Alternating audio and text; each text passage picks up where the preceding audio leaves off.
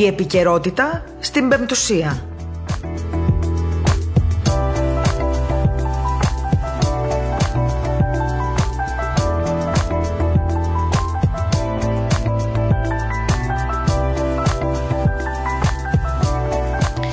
Λίγο πριν ξεκινήσει η εκπομπή της επικαιρότητας εδώ στο ραδιόφωνο της Πεμπτουσίας, με έχουν βομβαρδίσει με σημειωματάκια. Πότε παίζει το ένα, πότε παίζει το άλλο, πες εκείνο, πες το άλλο. Πες για τον Άγιο Ναυπάκτου που σήμερα έχει τη σύναξη με την, ε, με την Πεμπτουσία. Πες για το αφιέρωμα στην τηλεόραση για τον Άγιο Γιάννη το Ρώσο. Μεγάλη χάρη του σήμερα που ε, νομίζω ότι έτσι ιδιαίτερο αφιέρωμα σήμερα από την τηλεόραση της Πεμπτουσίας και όχι μόνο. Πες για το πρακτορείο Ορθοδοξία που έχουμε πολλά θέματα σήμερα και ένα φοβερό θέμα που αφορά και την Αγία Σοφία. Λοιπόν, θα τα πούμε όλα μαζί στο στην εκπομπή αυτή, επικαιρότητα σήμερα, για άλλη μια φορά στο ραδιόφωνο της Πεντουσία. Στο μικρόφωνο η Μαρία Γιαχνάκη, κοντά μου σήμερα και πάλι ο Νίκος Ζαήμι, γιατί έχουμε να συζητήσουμε διάφορα θεματάκια που αφορούν την εκκλησιαστική επικαιρότητα, αλλά και να μας δώσει και μια ενημέρωση του τι ακριβώς έχει, πώς έχει μάλλον συνεχιστεί το θέμα με τις εκκλησιαστικές ακαδημίες που έχουν βαλθεί κάποιοι να τις κλείσουν. Ε, στην επιμέλεια της εκπομπής, στην οποία έχω κουράσει πολύ και τη ζητώ συγγνώμη και δημοσίως είναι η Ελένη Ξανθάκη και στον ήχο είναι ο Κώστας Ταλιαδόρος που πάντα του ζητάω τη μουσική που θέλω να μου παίξει την τελευταία στιγμή και δεν τη βρίσκει ποτέ. Λοιπόν, ε, ξεκινάμε λοιπόν σήμερα προς το τέλος της εβδομάδας πάντα. Θέλω λίγο να σας πω ότι σήμερα είμαι πάρα πολύ χαρούμενη γιατί ε, θα φιλοξενήσω ένα πρόσωπο ε, που αφορά ένα θέμα που, που με αγγίζει πολύ που, ε, έτσι, που ζηλεύω πολύ. Θα ήθελα πολύ να ήμουν και εγώ στη θέση του. Λοιπόν, θα είναι κοντά μας ε, γύρω στις 2 και 4 ο Σεβασμέτοτο Μητροπολίτης Ειρηνοπόλεως υπέρτιμος και έξαρχος Ανατολικής Τανζανίας και η Σαϊχελών. Δεν ζηλεύω βέβαια τις Σαϊχέλε, εννοείται. Ζηλεύω όμως πάρα πολύ έναν άνθρωπο που έχει καταφέρει από πολύ νεαρή ηλικία να έχει έτσι αφιερώσει τον εαυτό του στο ιεραποστολικό έργο σε μια ήπειρο, στη Μαύρη Ήπειρο, που όλοι ξέρουμε πολύ καλά και όσοι δεν έχετε πάει και εμείς που έχουμε πάει, πόσο ιδιαίτερες είναι εκεί οι συνθήκες, τι σημαίνει ε, να βρίσκεσαι εκεί, να δίνεις αγάπη, να ε, δίνεις αγάπη με αυταπάρνηση ε, στον άνθρωπο, στον πεινασμένο, στον ασθενή και τι σημαίνει έτσι εκατομμύρια μάτια να είναι στραμμένα πάνω σου και να ζητούν από σένα όχι μόνο τροφή ε, για, ε, για να ζήσουν, για να τραφεί ο οργανισμός αυτός ο ανθρώπινος, αλλά και πνευματική τροφή. Είναι ένα ιδιαίτερο έργο αυτό που γίνεται στην ε, Ιεραποστολή και πάντα το λέω στο ραδιόφωνο. Και όχι μόνο, και πάντα θα το λέω και πάντα θα προσπαθούμε να φιλοξενούμε αυτά του ήρωες για μένα, τους ήρωες Ιεραπόστολους που βρίσκονται στην Αφρική και προσφέρουν αυτό το έργο στον άνθρωπο. Λοιπόν, ε, γύρω στις 2 και 4 λοιπόν θα είναι κοντά μας ο Σεβασμένο Μητροπολίτης Ειρηνοπόλεως και θα έχουμε έτσι μια πολύ έτσι ανοιχτή γραμμή με την Τανζανία. Μείνετε κοντά μας για να ακούσετε όλα αυτά που θα συζητήσουμε για τη Μαύρη Ήπειρο. Ε, πριν πάμε, Νίκο, να σε καλησπερίσω και εσένα και σε ευχαριστώ που είσαι και σήμερα κοντά μας. Σε παίρνω λίγο νωρίτερα βέβαια από το πρακτορείο Ορθοδοξία και λίγο πριν το δελτίο ειδήσεων το μεσημεριανό. Έχετε επικαιρότητα σήμερα στο πρακτορείο πολύ, αλλά θέλω πριν πάμε σε αυτά τα θέματα να πω ότι ε, σήμερα η κυρία Πελώνη έκανε έτσι μια δήλωση ε, μιλώντας για τη σταδιακή επανεκκίνηση οικονομικών και κοινωνικών δραστηριοτήτων. Αναφέρθηκε ουσιαστικά στο ότι, ξε, ε, στο ότι ε, οι εμβολιασμοί έχουν βοηθήσει πάρα πολύ να χτιστεί ένα τείχος ανοσίας. Και μάλιστα είπε η κυρία Πελώνη ότι όσοι εμβολιαστήκαμε, μάλλον εμβολιάστηκε και εκείνη, να πείσουμε όσους είναι επιφυλακτικοί. Λοιπόν, είπε χαρακτηριστικά. Η χώρα μας συνεχίζει, λέει, με σταδιακά και προσεκτικά βήματα ε, την πορεία επανεκκίνησης οικονομικών και κοινωνικών δραστηριοτήτων, σύμφωνα με τον οδικό χάρτη που είχε ανακοινώσει ο Πρωθυπουργός Κυριάκος Μητσοτάκης. Και υπογράμμισε, χτίζουμε ήδη, όπως τόνισε και ο Πρωθυπουργός, ένα τείχος ανοσίας, το οποίο θα μας επιτρέψει το συντομότερο δυνατό να επανέλθουμε σε κανονικούς ρυθμούς οικονομικής και κοινωνικής ζωής. Είναι ωστόσο ανάγκη, όσοι έχουμε εμβολιαστεί, να μιλήσουμε για την εμπειρία μας σε όσους παραμένουν επιφυλακτικοί και ιδίως στους μεγαλύτερους σε ηλικία. Εσύ, Νίκο, εμβολιάστηκες; Όχι, Μαρία, ακόμα, αλλά. Θα εμβολιαστείς; Πιστεύω σύντομα, ναι. Πολύ ωραία.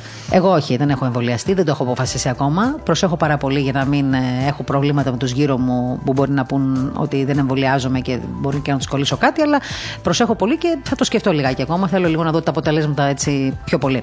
Λοιπόν, εύχομαι όμω όλοι να κάνουμε το σωστό και να πάρουμε τη σωστή απόφαση. Από τη στιγμή που η επιστήμη λέει ότι ο εμβολιασμός προστατεύει και στείνει ένα τείχος ανάμεσα σε εμάς και στον εχθρό μας, τον κορονοϊό, φαντάζομαι ότι πρέπει να το ακολουθήσουμε. Ε, για όσους έχουμε κάποιες αμφιβολίες ή κάποιες φοβίες, νομίζω ότι θα μας βοηθήσει και ο Πανάγαθος να τις ξεπεράσουμε και να κάνουμε το σωστό. Αυτή είναι η απάντησή μου, επειδή πολλοί με ρωτούσαν το πρωί στο Facebook τι θα κάνουμε το θέμα του εμβολίου.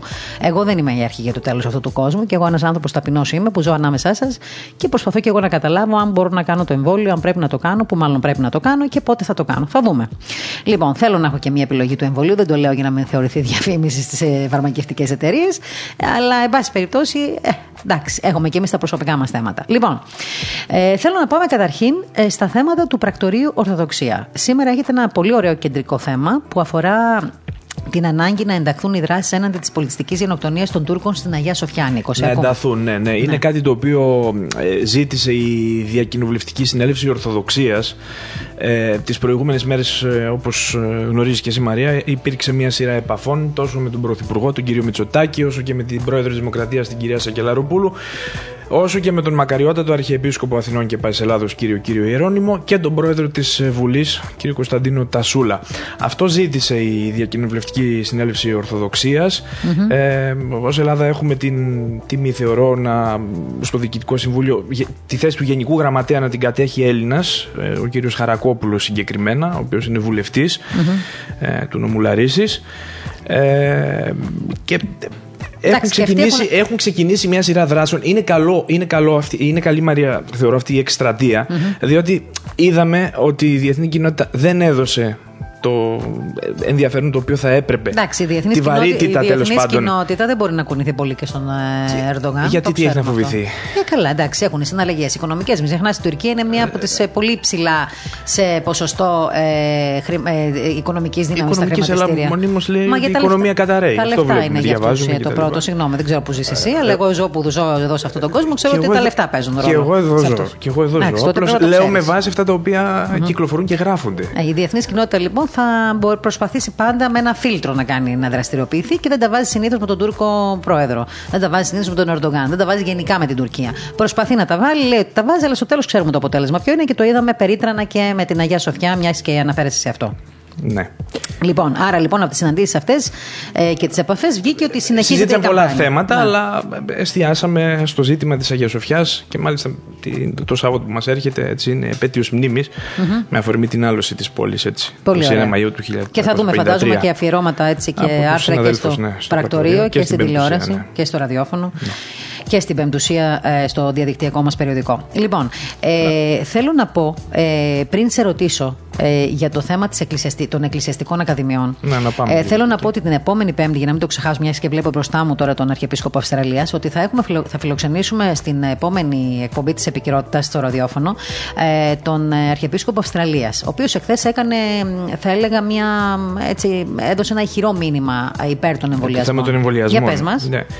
Ε, ε, τίποτα, σε μια ε, ε, εκστρατεία την οποία ξεκίνησε η κυβέρνηση της Νέας Νοτιού Αλίας με την Πρωθυπουργό εκεί πέρα ο Σεβασμιότατος είχε την, την τιμή να εκπροσωπεί τους θρησκευτικούς ηγέτες της περιοχής. Και θέλω να βάλω μια παρένθεση εδώ, να το πω στους ε, ακροατές μας, ότι ουσιαστικά ο, ο Αρχιεπίσκοπος ως ως Ελληνορθόδοξο ε, ιεράρχης είναι μειονότητα σε σχέση με τις άλλες θρησκευτικέ. Ναι, γενικότερα η Ορθόδοξη είναι μειονότητα στην Αυστραλία. Δεν είναι η, η, η πολυπληθέστερη, θα ναι. λέγαμε, θρησκευτική. Σε μεγάλη διαφορά ομάδα. βρίσκονται οι μουσουλμάνοι, οι οποίοι έχουν κατα, έτσι, καταπλακώσει και κατακερδίσει ακόμα και τα mass media. Παρ' όλα αυτά, ο Αρχιεπίσκοπο ε, Αυστραλίας κάνει πολύ μεγάλο έργο και αυτό που θέλω να πω είναι ένα κέρδος όχι δικό του, είναι δικό του για μας όμως, για τη χώρα μας, είναι ότι έχει κερδίσει πραγματικά την πολιτική ηγεσία ε, της Αυστραλίας ε, και, το, και Πράγματι, τα κυβερνητικά σχήματα. Είδαμε και το Πάσχα. Έτσι. Μιλάει απευθείας δηλαδή με, τους, ε, με τα κυβερνητικά στελέχη και τους πρωθυπουργούς κλπ. Και, και αυτό είναι πάρα πολύ σημαντικό για την ελληνική ομογένεια. Δεν είναι δηλαδή αγαπητός μόνο στην ελληνική ομογένεια, αλλά είναι και στους Αυστραλού. Τον έχει αποδεχθεί η Αυστραλιανή κοινωνία και τον έχουν αποδεχθεί και οι θρησκευτικές κοινότητες. Δηλαδή Βεβαίως. ουσιαστικά τον αφήνουν να είναι εκείνος ο πρώτος που θα ε, έτσι, ε, ηγείται τέτοιων προσπαθειών, όπως έγινε εχθές με το θέμα των εμβολιασμών. Την επόμενη Πέμπτη όμως θα τον έχουμε κοντά μας και θα μπορούμε να τον ρωτήσουμε αρκετά πράγματα και τον ευχαριστούμε πάντα που δέχεται τις προσκλήσεις μας. Λοιπόν, πάμε. Εκκλησιαστικές ακαδημίες. Το αναδείξατε, Νίκο, το θέμα το, αυτό. Το, το, το πρακτορείο Ορθοδοξία το ανέδειξε. Ε, ναι, είχαμε στο ξεκίνημα της ε, εβδομάδος μία εγκύκλιο, την οποία είναι εγκύκλιο σημείωμα το οποίο έστειλε το Υπουργείο Παιδείας προς την Ιερά Σύνοδο της Εκκλησίας της Ελλάδος με το οποίο ζητού, ζητά μάλλον ζητεί ε, οι ιερές Μητροπόλεις να δώσουν έτσι, ε, που αφορούν τους κληρικούς οι οποίοι ε, είναι απόφοιτοι των ανωτάτων εκκλησιαστικών ακαδημιών. Αυτό όμως γίνεται κατ' επιλογή. Ε, ε, εξαιρούνται βάσει του σημειώματος του, που έστειλε το Υπουργείο ε, ορισμένες ε, κατηγορίες όπως αυτοί οι οποίοι έκαναν εξομοίωση του πτυχίου τους στις ε, ανώτατες εκκλησιαστικές ακαδημίες όπως αυτοί οι οποίοι σύλλαν με κατατακτήριες όπως αυτοί οι οποίοι σύλλαν πριν το 2010 ζητούν δηλαδή στοιχεία της ε, τελευταίας δεκαετίας mm-hmm. πόσοι δηλαδή κληρικοί χειροτονήθηκαν και διορίστηκαν εδώ όμως Μαρία θα πρέπει να πούμε ότι την τελευταία δεκαετία από το 2010 δηλαδή μέχρι και το 2020 όπως γνωρίζουμε λόγω των μνημονίων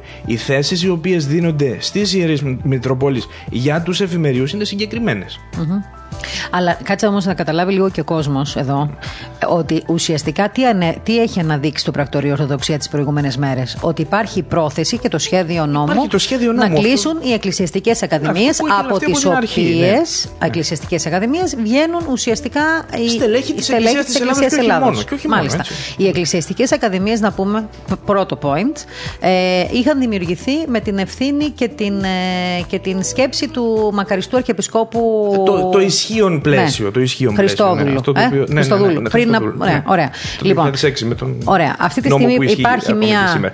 Υπάρχει λοιπόν ένα σχέδιο νόμου γενικότερο το οποίο θα φέρει κάποιε αλλαγέ ε, στην εκκλησιαστική εκπαίδευση. Μέσα σε αυτό το σχέδιο νόμου, το οποίο βέβαια δεν το έχουμε δει, αλλά πληροφορίες επιβεβαιώνουν αυτά τα οποία έχουν γραφτεί κατά καιρου ε, υπάρχουν κάποιες, κάποια άρθρα τα οποία ε, μιλούν για συγχώνευση στην αρχή εκκλησιαστικών ακαδημιών στο πλαίσιο του δόγματος το οποίο εφαρμόζει το Υπουργείο Παιδείας και Θρησκευμάτων το τελευταίο διάστημα, όπως βλέπουμε, ε, του εξορθολογισμού της ανώτατης ε, της, της ανώτατης εκπαίδευσης. Από αυτό το εξορθολογισμό ανα... φαίνεται να μην γλιτώνουν και οι εκκλησιαστικές ακαδημίες. Αφού αναδείξαμε λοιπόν ότι πρόκειται να κλείσουν τις εκκλησιαστικές ακαδημίες, ναι. να τα πω εγώ. Να πω λίγο παρασκήνιο, γιατί εσύ είσαι του εκκλησιαστικού περιεχομένου και δεν θες να τα λες, θα τα πω εγώ λοιπόν.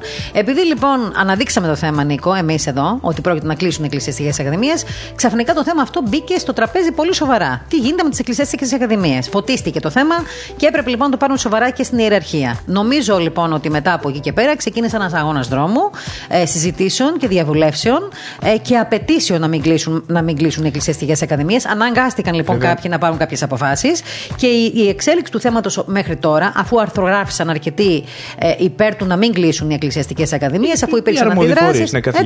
Ξαφνικά λοιπόν, αφού προφανώς δεν μπορούσε αυτό να συνεχιστεί έτσι όπως το είχαν σχεδιάσει, ξαφνικά την κάνουμε γυριστή, να το πούμε έτσι μέσα σε εισαγωγικά, και λέμε τώρα τι μας λένε, ζητείτε, ζητούνται στοιχεία συγκεκριμένα που αφορούν τους κληρικούς οι οποίοι χειροτονήθηκαν. Για να αποδείξουν αυτό, τι δηλαδή, ότι οι εκκλησιαστικές ακαδημίες δεν βγάλαν τελικά αρκετούς Ότι δεν παράγουν έργο. Τώρα, Μάλιστα. αυτό είναι μια ερμηνεία η οποία μπορούμε να. Ε, είναι μια ερμηνεία. Εγώ θα το πω και επιτρέψτε μου και ζητάω συγγνώμη που θα το πω. Είναι αστείο αυτό που συμβαίνει. Λοιπόν, αυτό έχω να πω εγώ.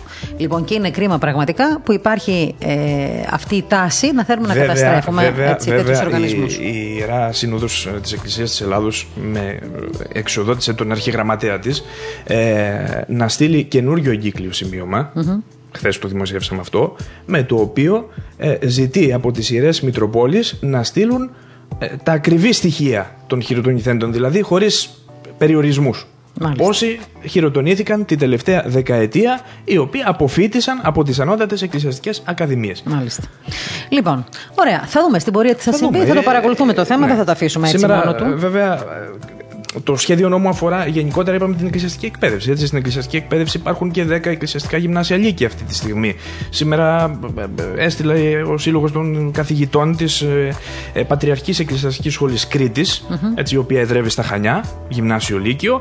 Λοιπόν, στέλνει μια ανοιχτή επιστολή προς πάσα κατεύθυνση και λέει ότι μας ε, είπατε ότι θα πάμε προς το καλύτερο και εδώ δεν βλέπουμε να πηγαίνουμε προς το καλύτερο, προς το χειρότερο πηγαίνουμε και μάλιστα εκφράζουν και κραυγή αγωνίας οι άνθρωποι διότι δεν ξέρουν ποιο θα είναι το μέλλον. Μάλιστα. Μπορεί να μπει λουκέτο. Ε, ναι, γιατί όταν ξεκινάει, γίνεται μία αρχή. Αυτά τα λένε στην επιστολή. Μπορεί να μπουν στο op.gr να διαβάσει όποιος θέλει. op.gr λοιπόν, www.op.gr να διαβάσετε περισσότερα για το θέμα κραυγή αγωνίας από την Πατριαρχική Εκκλησιαστική Σχολή με αφορμή βέβαια και τις Εκκλησιαστικές Ακαδημίες. Οι οποίες ξεκίνησαν να στις οποίες ξεκίνησαν να θέλουν να βάζουν λουκέτο.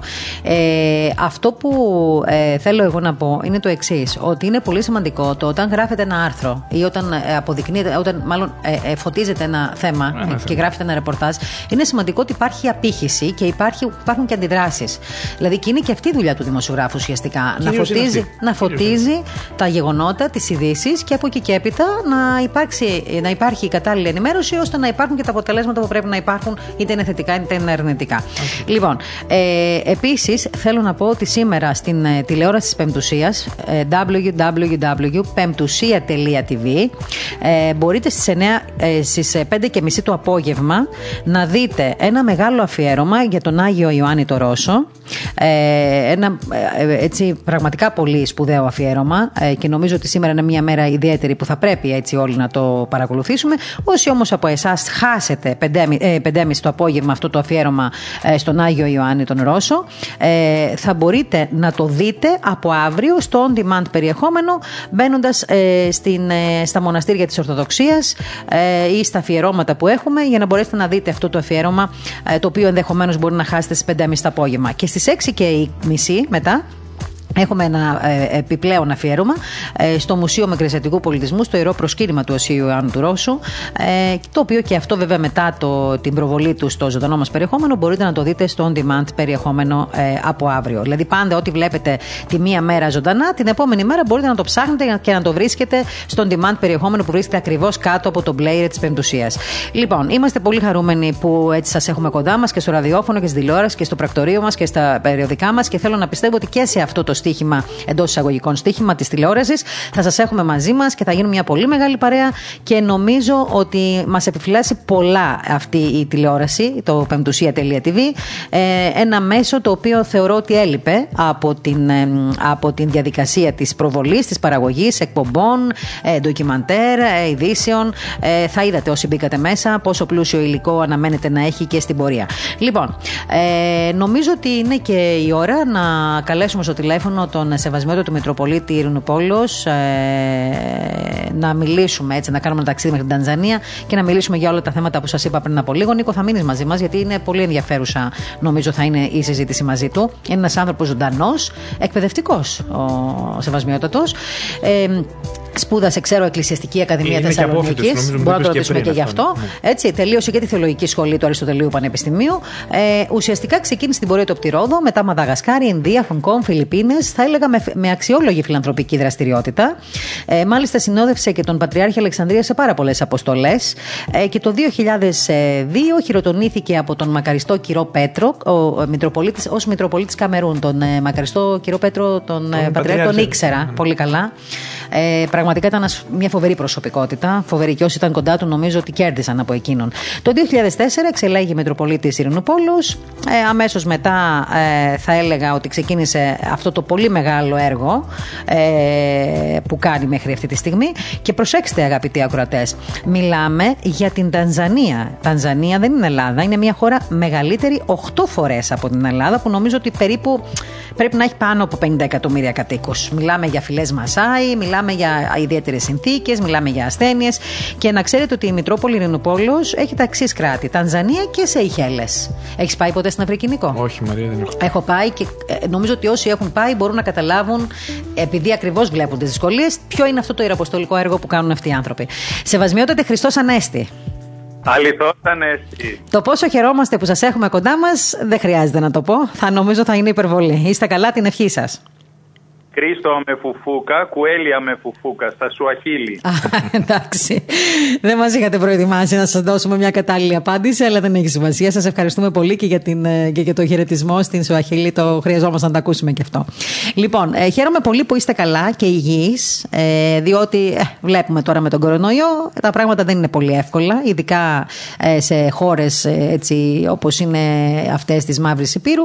Αλλά ο Θεός σας φύλαξε και εσάς και Παναγία, γιατί σας χρειάζεται σε αυτό το ιεροποστολικό έργο που κάνετε; Ε, δοξάζουμε τον Πανάγαθο Θεό και την Αγία Παρασκευή που είναι η προστάτηδα της Τανζανίας εκεί ο Μητροπολιτικός μας ναός που με πολύ κόπο έκτισαν οι Έλληνες το 1952 και είναι η βάση και το ορμητήριο στα επόμενα χρόνια, στα μετέπειτα για, την, για να ξεκινήσει η Ορθόδοξη Ιεραποστολή στην Τανζανία. Ναι, προσέχουμε βέβαια κιόλας πάντοτε γιατί εμείς είμαστε εμείς έχουμε διαρκώς επιδημίες, δεν είναι, α, είναι μια κατάσταση χρόνια και ε, δηλαδή κάθε χρόνο έχουμε επιδημία χολέρας, έχουμε τύφο, έχουμε ελονοσία. Ε, είναι μια κατάσταση τραγική στην Αφρική και εσείς επισκεφτήκατε κυρία Γιαχνάκη την Αφρική. Χαίρομαι πολύ που πάλι μιλούμε και μετά από τόσα χρόνια συναντώμεθα ραδιοφωνικά. πάντα πάντα αντα, ανταμώνουμε στα πλαίσια ραδιοφώνου, τηλεόρασης, αποστολών. Πάντως πάντα κάποτε ανταμώνουμε ξανά. Δόξα τω Θεώ. Και πάντοτε για τη δόξα του Θεού, και αυτό είναι το πιο ευχάριστο, ότι η πορεία σας όλα αυτά τα χρόνια ήταν μια πορεία πολύ ευλογημένη και που τώρα πια είναι και στην υπηρεσία της Εκκλησίας και αυτό είναι πάρα πολύ σημαντικό γιατί η Εκκλησία έχει ανάγκη από ανθρώπους με εμπειρία και ήθος. Και ε, ένας τέτοιος άνθρωπος είστε εσείς και σας συγχαίρω. Σας ευχαριστώ πολύ για τα καλά σας λόγια, αλλά ε, ας πάμε λίγο στο δικό σας το κομμάτι. Ε, εντάξει, για μένα είναι τιμή να ακούω εσάς να μιλάτε έτσι για μας και για την έτσι, προσπάθεια που κάνουμε. Λοιπόν, τώρα θέλω, ε, ξέρετε κάτι, πάντα μου αρέσει τα πράγματα να τα πιάνω από την αρχή.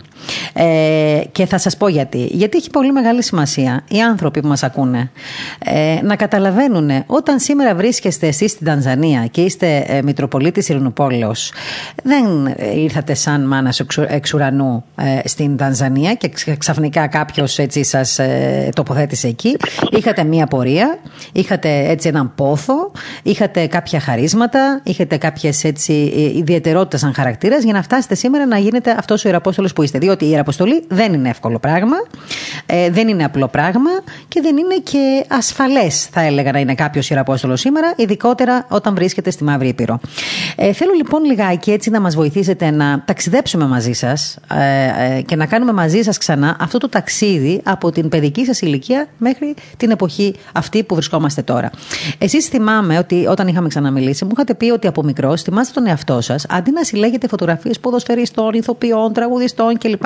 Να επιλέγετε εκείνες με φτωχά παιδάκια, άρρωστα παιδιά. Είχατε μια έτσι ευαισθησία ε, στις εικόνες αυτές. Καλά θυμάμαι, σεβασμιότατε; Ε, πραγματικά πολύ καλά θυμάστε όταν ε, μία φορά που επέστρεφα από τις Ινδίες και θέλησα να φτιάξω τη βιβλιοθήκη μου εκεί στο πατρικό μου σπίτι στη μητέρα μου α, στη Θεσσαλονίκη ε, ανάμεσα στα βιβλία μου βρήκα ένα φάκελο όπου μέσα δεν συνέλεγα ούτε φωτογραφίες από ηθοποιούς, ποδοσφαιριστές, ήρωες της Επαναστάσεως στην εποχή μας, αλλά ήταν γεμάτο από φωτογραφίες από τα παιδιά της Αιθιοπίας και της Μπιάφρας που πέθαναν από την πείνα. Δηλαδή από μικρό παιδί το όνειρό μου ήταν να ανακατεύω το γάλα και να ταΐζω τα πεινασμένα παιδιά. Και βέβαια στην πορεία αυτό α, απέκτησε μια καλύτερη βάση καθότι πήγαινα συχνά στο Άγιον Όρος, ήταν ε, ο, ο Γέροντας Παρθένιος, ο Αγιοπαυλίτης ήταν ο πνευματικός της οικογένειας μου. Στη Θεσσαλονίκη α, μέσα στις αδελφότητες της χριστιανικής, άλλοτε στο Φάρο και στο Ζωή, άλλοτε στο Σωτήρα και άλλοτε στην Απολύτρωση. Α, παίρναμε τη, και στο Πανεπιστήμιο βέβαια και στην Ανωτέρα Εκκλησιαστική Σχολή, την Παιδαγωγική, αλλά και μετά στη Θεολογική Σχολή πήραμε τις βάσεις και Α, αλλά και εκεί μας καλλιέργησαν το Ιεραποστολικό. Αλλά είναι αυτό που είπατε προηγουμένως ότι σε παίρνει ο Θεός και σε πετάει μέσα σε έναν ωκεανό της αγάπης Του και εσύ είτε είσαι μητέρας σε μια οικογένεια, είτε είσαι δημοσιογράφος σε ένα κανάλι, είτε είσαι επιστήμονας στο πανεπιστήμιο, ιερέα σε μια ενορία, μοναχός σε μοναστήρι, ιεραπόστολος στην Αφρική, στη Λατινική Αμερική, στην Ασία και τις Ινδίες, δίνει ο Θεός ε, φωτισμό, δίνει δύναμη, δίνει υπομονή, ε, δίνει διάκριση και έτσι με τη χάρη του Θεού πάντοτε και διευκόν των Αγίων Πατέρων και Μητέρων ημών προχωράει το έργο. Μάλιστα. Και... ναι. Ναι. Και να πούμε ότι εσείς ουσιαστικά ε, ε, αυτές τις ευαισθησίες, ναι, μεν τις είχατε από, ναι, από πολύ μικρή ηλικία, αλλά να πούμε και στον κόσμο ότι μεγαλώσατε στη Θεσσαλονίκη. Η μητέρα ήταν μια γυναίκα, θα λέγαμε, κοντά στην εκκλησία, ενώ ο μπαμπάς, νομίζω, λόγω πολιτικών πεπιθήσεων ήταν λίγο απέναντι. Δηλαδή, έχει σημασία να δούμε λίγο και το περιβάλλον από το οποίο έτσι ξεφύγατε και πήγατε και γίνετε ιεραπόστολος. Γι' αυτό το, το λέω. Μα πού τα ξέρετε όλα αυτά; Ε, είμαι καλή δημοσιογράφος. Ε, Σας συγχαίρω. Πραγματικά με τη μητέρα μου μεγαλώσαμε εν παιδεία και νοθεσία κυρίου. Η μητέρα μου πάντοτε με πολύ αγάπη, με πολύ προσευχή, με το παραδοσιακό καντιλάκι. Η καταγωγή των γονέων μου είναι από μια όμορφη κομμόπολη της Θεσσαλονίκης, από τον Σοχό, ένα μακεδονικό κεφαλοχώρι, όπου οι άνθρωποι εκεί έχουν καλές παραδόσεις και γι' αυτό και ο Θεός έστειλε και το μετόχι της Δοχιαρίου τώρα, της Μονής Δοχιαρίου είναι εκεί και ένα ένα, άλλο ένα μοναστήρι, δηλαδή είναι ένα, ένα χωριό με 3.000 ανθρώπους και έχει δύο μεγάλα και εκεί μεγαλώσαμε λοιπόν οι γονείς μου και αργότερα εγώ και ήρθαμε και στη Θεσσαλονίκη και ε, είχαμε καλές αρχές. Η μητέρα μου η αλήθεια μας μεγάλωσε αλλά πάντοτε ξέρετε με ελευθερια Με ελευθερία ποτέ δεν μας βίασε για να πάμε στην εκκλησία Ποτέ δεν μας σήκωσε στις 7 η ώρα για να πάμε πρώτοι και να δείξει η μητέρα μου ότι ε, είναι καλή χριστιανή και έχει καλή χριστιανική οικογένεια.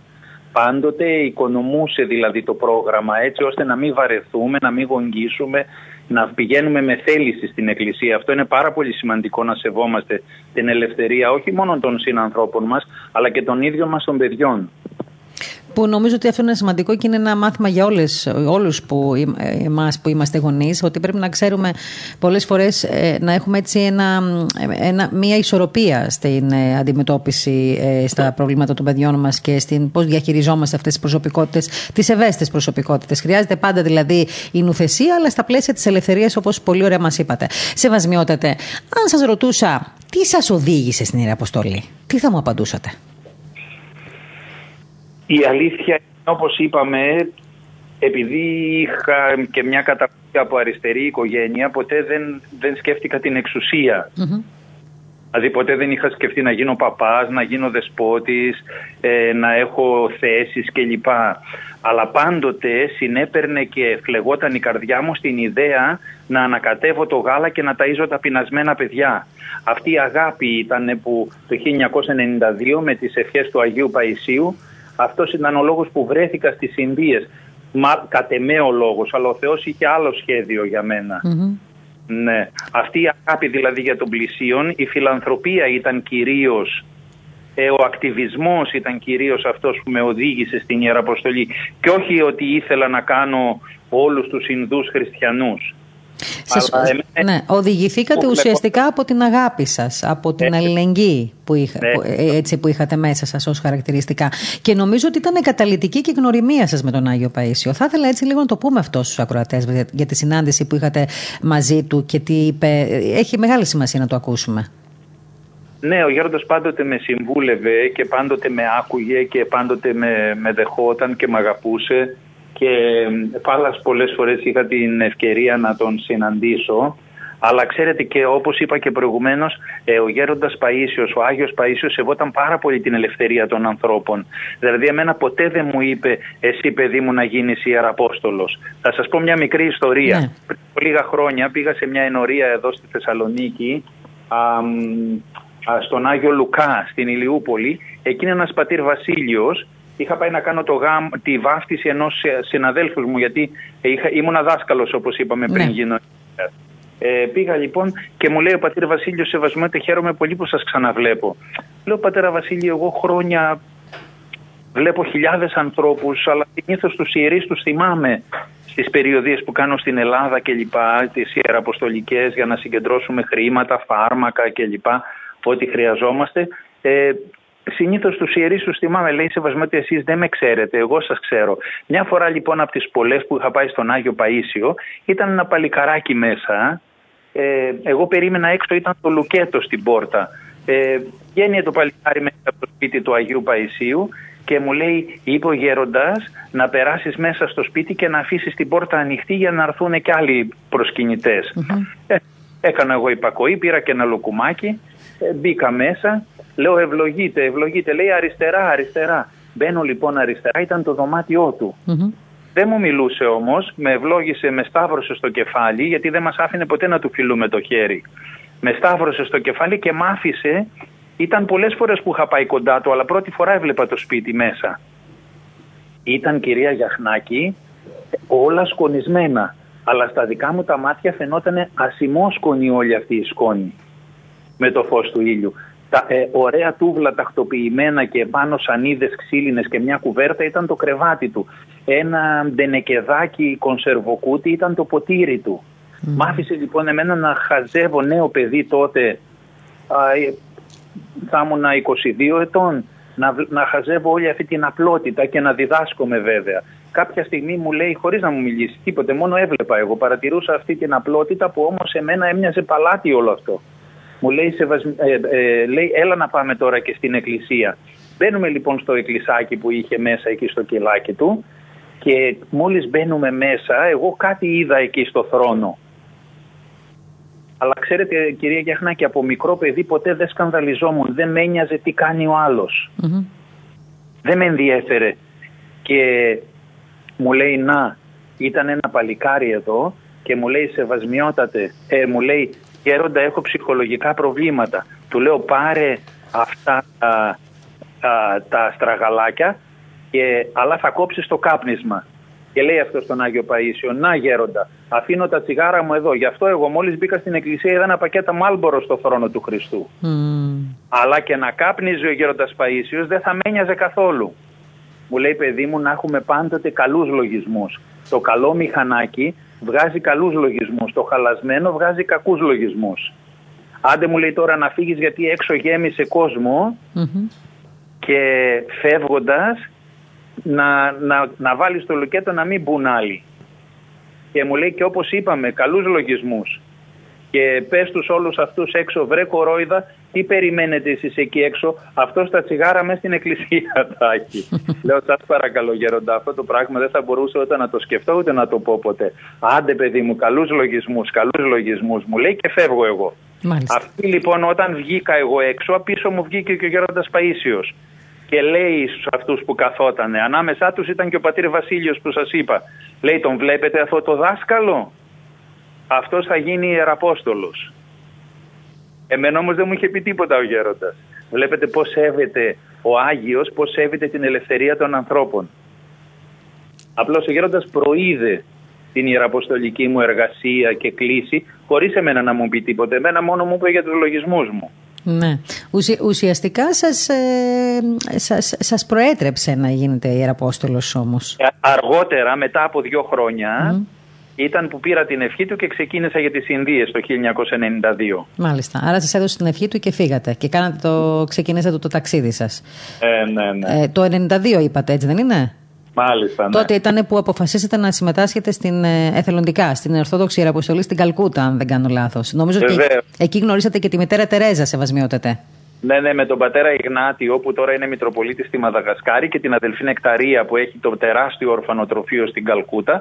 Πήγα εγώ σε εθελοντή τότε και ξεκινήσαμε, θυμάμαι, 7 Αυγούστου του 1992 δώσαμε τα πρώτα 8 ποτηράκια γάλα. Και από τότε εκατομμύρια ποτήρια γάλα έχουν δοθεί στα φτωχά παιδιά της Ινδίας και αργότερα της αφρικης Και βέβαια εκεί είχαμε και την τύχη και τη χαρά να γνωρίσουμε και τη μητέρα Τερέζα πολλές φορές. Η αλήθεια αγαπούσε η μητέρα Τερέζα πάρα πολύ τους Έλληνες. Και... ναι. ναι. Πέστε μου, ήταν Αλβανέζα από το κοσυφοπεδιο ήταν Αλβανίδα από το Κωσυφοπαίδιο και αγαπούσε πάρα πολύ τους Έλληνες. Όποτε πήγαμε ποτέ η πόρτα της δεν ήταν κλειστή. Και πάντοτε ό,τι συμβουλές θέλαμε και ό,τι πληροφορίες και ό,τι βοήθεια ήταν στη διάθεσή μας. Και α, μας αγαπούσε πάρα πολύ και μας άφηνε, ε, οι καθολικοί ξέρετε την πλησιάζανε ως μια αγία. Ε, ενώ εμείς την πλησιάζαμε σαν μια έμπειρο ιεραπόστολο, εγώ σαν μια γλυκιά γιαγιά. Γι' αυτό και έχω πάρα πολλές φωτογραφίες που την έχω αγκαλιά.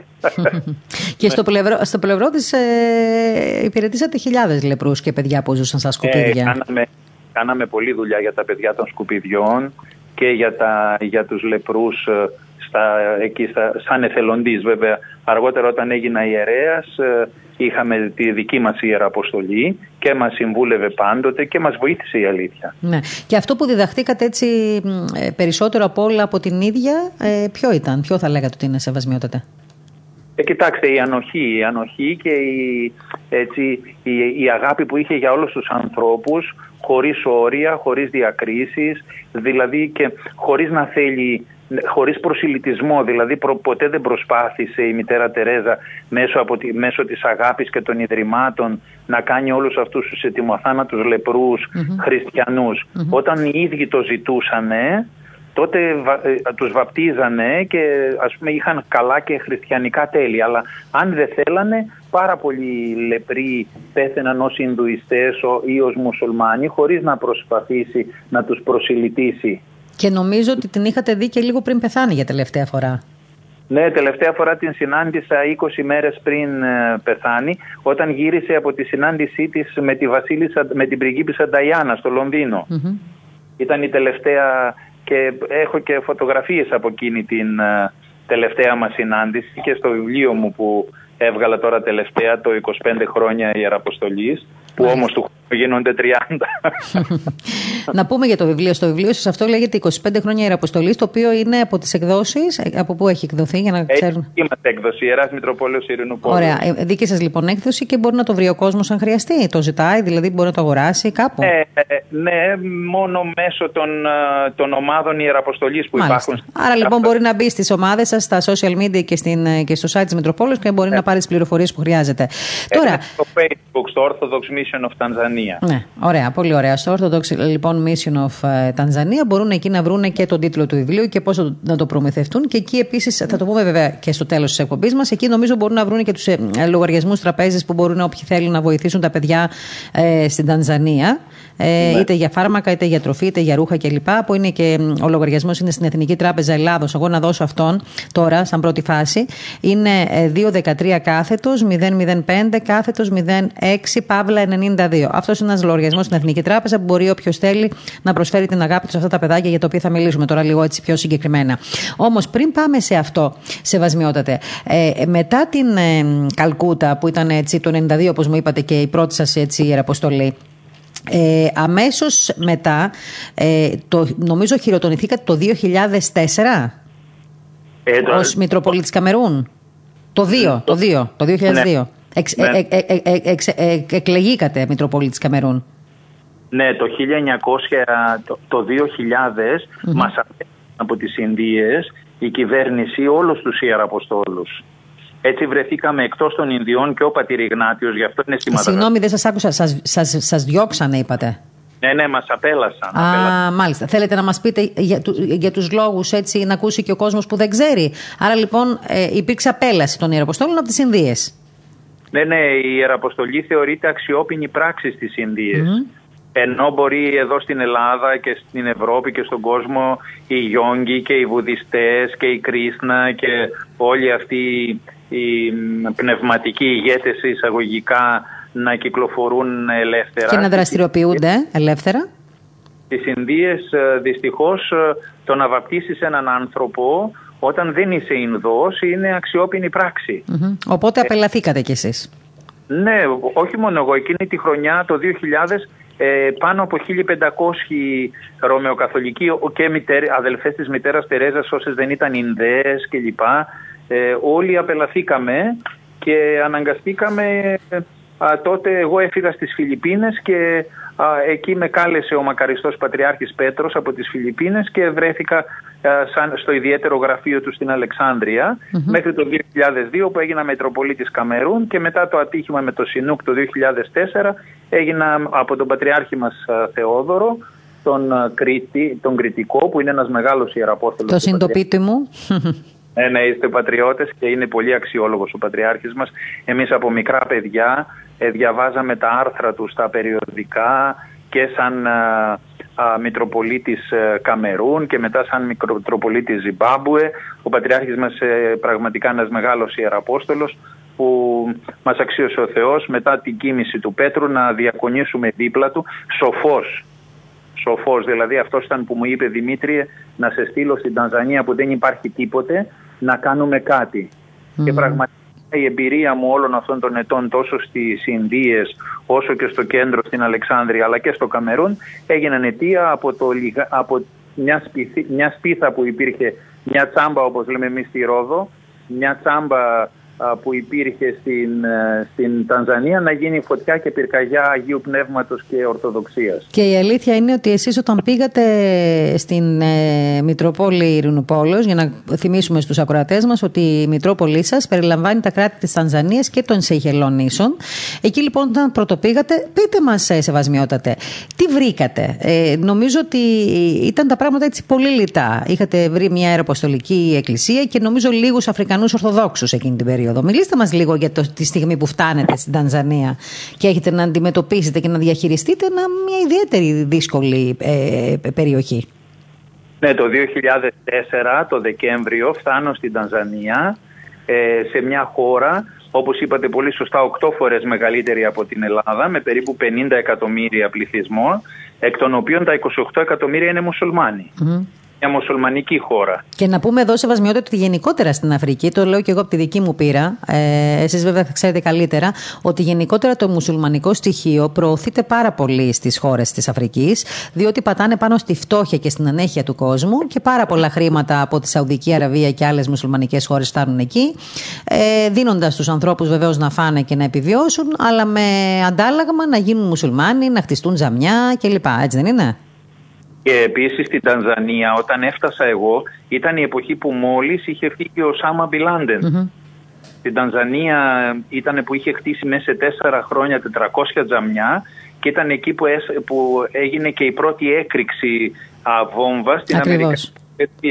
Έτσι βέβαια η παρουσία το, του μουσουλμανισμού στην Αφρική, κυρία Γιαχνάκη, έχει να κάνει και με το ότι οι Άραβες με το εμπόριο αλλά και με το δουλεμπόριο 500 χρόνια ήδη ήταν στα παράλια της Αφρικανικής Υπήρου και ιδιαίτερα στην Ανατολική Αφρική και αργότερα βέβαια και στη Δυτική πηγαίνοντας τους κλάβους στην Αμερική. Έτσι μέσω του δουλεμπορίου ουσιαστικά έφτασαν και να έχουν τόσο μεγάλη επιρροή αλλά δυστυχώς οι Αφρικανοί α, γινόμενοι μουσουλμάνοι ξέχασαν αυτό το τραύμα που δημιούργησε στο σώμα της Αφρικής ο αραβικός κόσμος και σήμερα είναι φανατικά ε, αλλά όμως ο Θεός ε, μιλάει στις καρδιές των ανθρώπων. Εμείς αξιοθήκαμε σε αυτά τα 16 χρόνια στην Τανζανία να βαφτίσουμε πάνω από 8.000 μουσουλμάνους. Ναι, ήθελα να σας το πω αυτό. Μου είχε κάνει και εμένα εντύπωση, γιατί ξέρω ότι είναι πολύ δύσκολο ένας μουσουλμάνος να αλλαξοπιστήσει, όπως λένε οι ίδιοι. Και διαβάζοντας κάποια στοιχεία πάντα από την ιστοσελίδα της Μητροπόλεω σας, είχα, είχα, είχα δει δηλαδή ότι είχατε ε, βαφτίσει ε, ε, τουλάχιστον 60.000 ηθαγενείς και ανάμεσά τους ήταν αυτοί οι 8.000 μουσουλμάνοι και νομίζω και πάνω από 1.000-1.200 ε, της φυλής Μασάη. Ε, και μου είχε κάνει εντύπωση πόσο ε, έτσι αυτή τη λεπτομέρεια αν, έχετε, αν μπορείτε να μας πείτε ε, πόσο, δηλαδή οι μουσουλμάνοι κυρίως πώς πλησιάζουν, πώς αποφασίζουν τελικά να βαφτιστούν χριστιανοί Ορθόδοξοι; Γιατί ξέρουμε πόσο δύσκολο είναι να ξεφύγεις από τον μουσουλμανισμό. Ναι με τη χάρη του Θεού αυτά τα χρόνια βαπτίσαμε περισσότερους από 60.000 ηθαγενείς και κτίσαμε και 36 εκκλησίες. Ε, έχω χειροτονήσει 40 ηθαγενείς ιερείς, ανάμεσά τους και έναν από τη φυλή των Μασάη, αλλά έχουμε και 14 ε, αναγνώστες Μασάη. Απλώς επειδή οι Μασάη έχουν ως πράξη την πολυγαμία και είναι δύσκολο ε, να τους κάνουμε ιερείς προς το παρόν, όμως και επειδή είναι η πρώτη γενεά των Ορθοδόξων τώρα αυτή, τα παιδιά τους αργότερα τα πράγματα θα είναι πολύ καλύτερα. Ε, ε, θα σας πω ένα απλό ναι, παράδειγμα. Ναι, ναι. Θα σας πω ένα απλό παράδειγμα είχαν έρθει οι γιατροί από τη Θεσσαλονίκη και ο καθηγητής κύριος Καραμπατάκης της οφθαλμολογίας και η κυρία Δούδου η Αγγελική μαζί με ένα team νοσηλευτών και λοιπά και κάνανε μια πολύ καλή εργασία ε, στις 11 ε, κλινικές που έχουμε εκεί που κτίσαμε με τη βοήθεια του Θεού. Γιατί εκτός από εκκλησίες έχουμε κτίσει και 11 κλινικές και έχουμε και 8 σχολεία με 12.000 παιδιά. Ναι. Έχουμε και τρία ορφανοτροφία. Και νομίζω ε, ότι προσφέρετε καθημερινά και συσίτια σε παιδάκια, έτσι δεν είναι; Ναι, ναι, έχουμε 250 ποτήρια γάλα και έχουμε και δύο φορές τη βδομάδα φαγητό για 400 παιδάκια. Ξέρετε, και... αυτό το δύο φορές την εβδομάδα έτσι μου καρφώνει την καρδιά, στην καρδιά σεβασμιότατε. Θα ήθελα, να, θα ήθελα να ακούω κάθε μέρα ότι τους δίνουμε ότι έχουν έτσι, προσφορά φαγητού. Βέβαια, ξέρουμε πόσο πολύ δυσκολεύεστε, αλλά αυτό θέλω να το πούμε γιατί οι ακροατές μας είναι ευαίσθητοι άνθρωποι και θεωρώ ότι πρέπει αυτά τα δύο γεύματα που δίνετε την εβδομάδα να μπορούμε να τα κάνουμε καθημερινά. Γιατί ξέρουμε όλοι πολύ καλά τι σημαίνει πείνα, ειδικά στην Αφρική. Με μια καραμέλα τα καημένα τα παιδάκια δεν μπορούν να χορτάσουν στην καθημερινότητά τους, έτσι δεν είναι; Ναι, τα μωρά μου. Και είναι αλήθεια ότι στην περίοδο της κρίσεως είχαμε μία φορά την εβδομάδα. Ε, τώρα έγινε δύο φορές την εβδομάδα και ελπίζω η δική σας εκπομπή να γίνει αιτία και να ανοίξουν οι ουρανοί και να πέσει το μάνα έτσι ώστε τα παιδιά, γιατί ξέρετε ε, δεν, κυρία Γιαχνάκη όσοι είστε γονείς ξέρετε τι σημαίνει να θάβεις το παιδί σου. Δεν υπάρχει χειρότερο πράγμα. Και στην Τανζανία 3.000 μάνες κάθε μέρα θάβουν τα παιδιά τους. Κάθε μέρα πεθαίνουν 3.000 παιδιά από την πείνα, από την ελονοσία, από τον τύφο, από τη χολέρα, ακόμη και από την ανεμοβλογιά. Αυτός είναι και ένας λόγος και ευχαριστώ ε, το Ορθοδοξία Agency News που βοηθήσατε την προηγούμενη φορά και για τον εμβολιασμό που κάναμε ναι. τον Νοέμβριο ναι, ναι. και είχαμε εμβολιάσει 3.000 παιδιά. Βοηθήσατε με την ανακοίνωση που κάνατε στο, α, στο χαιρόμαστε, site. Χαιρόμαστε γι' αυτό να το ακούμε και μου το είχατε πει και το, το είχα μάθει ναι. και νωρίτερα. Αλλά αυτός είναι και ο στόχος, αν θέλετε, ενός ιδιοσγραφικού οργανισμού. Ναι, μένα να μεταδίδει τις ειδήσεις, αλλά να γνωστοποιεί και τέτοια θέματα που αφορούν την ανθρωπότητα. Γιατί το να μπορείς να βοηθήσεις, όσο μπορείς τουλάχιστον, να σωθεί μια ψυχή είναι μεγάλο πράγμα, σεβασμιότατε. Και ξέρετε, να, βοη... να σώσεις μια ψυχή με 3 ευρώ. Τόσο στοιχίζει το εμβόλιο της ανεμοβλογιάς. Ποιο δεν έχει 3 ευρώ, αν, αν επισκεφτώ το δοχείο απορριμμάτων του σπιτιού του, του κάθε Έλληνα, θα βρω τη ζωή ενός παιδιού πεταμένη μέσα στο δοχείο απορριμμάτων στο μπαλκόνι μας. Στη βεράντα μας. Από φαγητά που δεν μας άρεσαν, από φαγητά που λήξανε και προϊόντα κλπ. Και, και αυτά από υπερκατανάλωση. Ε, ε, αυτός είναι και ο λόγος που μας αξίωσε ο Θεός κάθε χρόνο τώρα εμβολιάζουμε 5.000 παιδιά. Θυμάμαι η κυρία Γιαχνάκη ήρθε ένας μοναχός από το Άγιον ε, και μου έφερε κάποια χρήματα και λέω μα γέροντα εσείς εκεί στα Κασοκαλύβια έχετε ένα κελί ερυπωμένο από 400 χρόνια, κάνετε λιβανάκι, το πουλάτε λίγο λίγο να μπορέσετε να διορθώσετε το κελί και δίνετε σε μένα τα χρήματα. Μου λέει ναι σεβασμιότατε γιατί θέλω τουλάχιστον τουλάχιστον όταν βρεθώ μπροστά στο θρόνο του Θεού να κρατώ στα χέρια μου ένα παιδί που έσωσα από το θάνατο στην Αφρική. Είναι μεγάλο πράγμα κυρία Γιαχνάκη να σώσουμε ένα παιδί, να κλάψει μια μάνα λιγότερο και αυτό γίνεται η αιτία της Ιεραποστολής. Όταν λοιπόν ήρθαν οι γιατροί από τη Θεσσαλονίκη ανάμεσα στους πολλούς α, που εξετάσανε ε, ε, ήταν και ε, επτά παιδάκια μουσουλμάνοι και μου λένε οι γιατροί σεβασμιότατε αυτά τα παιδιά θα πεθάνουν αν δεν τα πάμε στο νοσοκομείο. Λέω από ποιο χωριό είναι, μου λέει από το Ιλαλασίμπα που σημαίνει εκεί που κοιμήθηκε το λιοντάρι. Η Σύμπα είναι το λιοντάρι, ναι. στα Σοσκύλη. Λέω να τα πάμε στο νοσοκομείο και θα πληρώσει η Ιεραποστολή όλα τα έξοδα. Μου λέει Μα σεβασμότητα είναι μουσουλμάνοι. Λέω τι σημασία έχει, είναι παιδιά. Κάθε παιδί είναι ένα δώρο του Θεού στον κόσμο. Είναι ένα δικό μας παιδί. Πήγαμε λοιπόν τα παιδιά, κυρία Γιαχνάκη, τα σώσαμε από το θάνατο και μετά από έξι μήνες που ξανανέβηκα επάνω γιατί μιλούμε για τεράστιες αποστάσεις αυτή η περιοχή ήταν 700 χιλιόμετρα μακριά από την πρωτεύουσα με δύσκολους δρόμους να κάνεις μέρες για να φτάσεις με το αυτοκίνητο και να κοιμάσαι μέσα στη ζούγκλα το βράδυ ε, όταν ξαναπήγαμε ήρθαν οι γονείς τους και μου λένε σεβασμιότατε, τα παιδιά μας τα σώσατε από το θάνατο και θέλουμε να τα βαπτίσετε. Και αυτό είναι το. ναι. Εσεί είστε, λέω, μουσουλμάνοι. Λέει ναι, αλλά τα παιδιά, σας, τα παιδιά μας εσείς τα σώσατε από το θάνατο. Λέω ναι, αλλά δυστυχώς η Ορθόδοξη Εκκλησία δεν χωρίζει τις οικογένειες, τις ενώνει.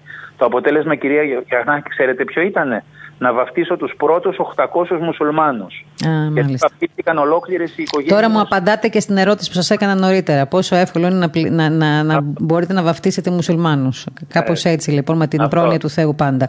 Και αυτό πρέπει να το πούμε... Και την ε, αγάπη. Ναι, και την αγάπη. Και την έτσι, σεβασμιότατη, αποδεικνύεται και η αγάπη του Ευαγγελίου ότι ουσιαστικά δεν υπάρχει διάκριση στην αγάπη στον άνθρωπο, διότι η αγάπη δεν γνωρίζει όρια. Και η αλήθεια είναι ότι αυτό πρέπει να το λέμε όλοι μας και να το ξέρουμε, νομίζω, ότι κάθε παιδί είναι ένα δώρο του Θεού στον κόσμο. Και εμείς νομίζω όλοι μας, και μάλλον εσείς το έχετε κάνει πράξη βέβαια, εμείς ίσως να προσπαθούμε να το κάνουμε, έχουμε υποχρέωση αυτά τα παιδιά να τα βοηθούμε, να τα μορφώνουμε και, εν πάση περιπτώσει, εσείς να γίνεστε η αιτία να παραμένουν στον τόπο τους και να εργάζονται. Γιατί είδατε με τη μετανάστευση πόσοι άνθρωποι έφυγαν από διάφορες χώρες. Εσείς όμως νομίζω ότι ε, κάνετε άλλο ένα καλό και στην ίδια τη χώρα. Όχι μόνο για την Ορθοδοξία, αλλά και στην ίδια τη χώρα κάνετε καλό. Γιατί με την βοήθειά σας και την αγάπη, αγάπη σας και την προσφορά σας βοηθάτε και γίνεστε η αιτία να παραμένουν αυτοί οι άνθρωποι στον τόπο τους, να εργάζονται και να προοδεύουν στην Ήπειρο του μέλλοντος. Όπως λέει πολλές φορές ο ε, Πατριάρχης Αλεξανδρίας Θεόδωρος, να επικαλεστώ τα λεγόμενά του. Ναι, ναι, ναι. Ναι, βέβαια είναι γεγονός. Ε, ούτε ένας μετανάστης δεν υπάρχει από αυτούς που έρχονται ε, Ορθόδοξος. Γιατί οι Ορθόδοξοι έχουν τα πηγαδάκια τους. Μην ξεχνάτε ότι έχουμε ως τώρα κάνει 92 πηγάδια και γεωτρήσεις. Έχουμε υδροδοτήσει 500.000 ανθρώπους. Δηλαδή, μας αξίωσε ο Θεός μέσα σε 16 χρόνια να υδροδοτήσουμε ολόκληρη την Κρήτη, θα λέγαμε. Μια και είστε κριτικοί. Και να, σε αυτό θέλω να ευχαριστήσω και τον Αρχιεπίσκοπο της Κρήτης, τον κύριο Ειρηναίο, που κάθε χρόνο, από την ημέρα που γνωριστήκαμε εδώ και αρκετά χρόνια, κάθε χρόνο το γραφείο Ιεραποστολής της Αρχιεπισκοπής της Κρήτης μας ανοίγει ένα πηγάδι. Είναι πάρα πολύ σημαντικό αυτό, ξέρετε. Ε, βέβαια. Κάθε χρόνο μιλώ στο ραδιόφωνο της Αρχιεπισκοπής της Κρήτης.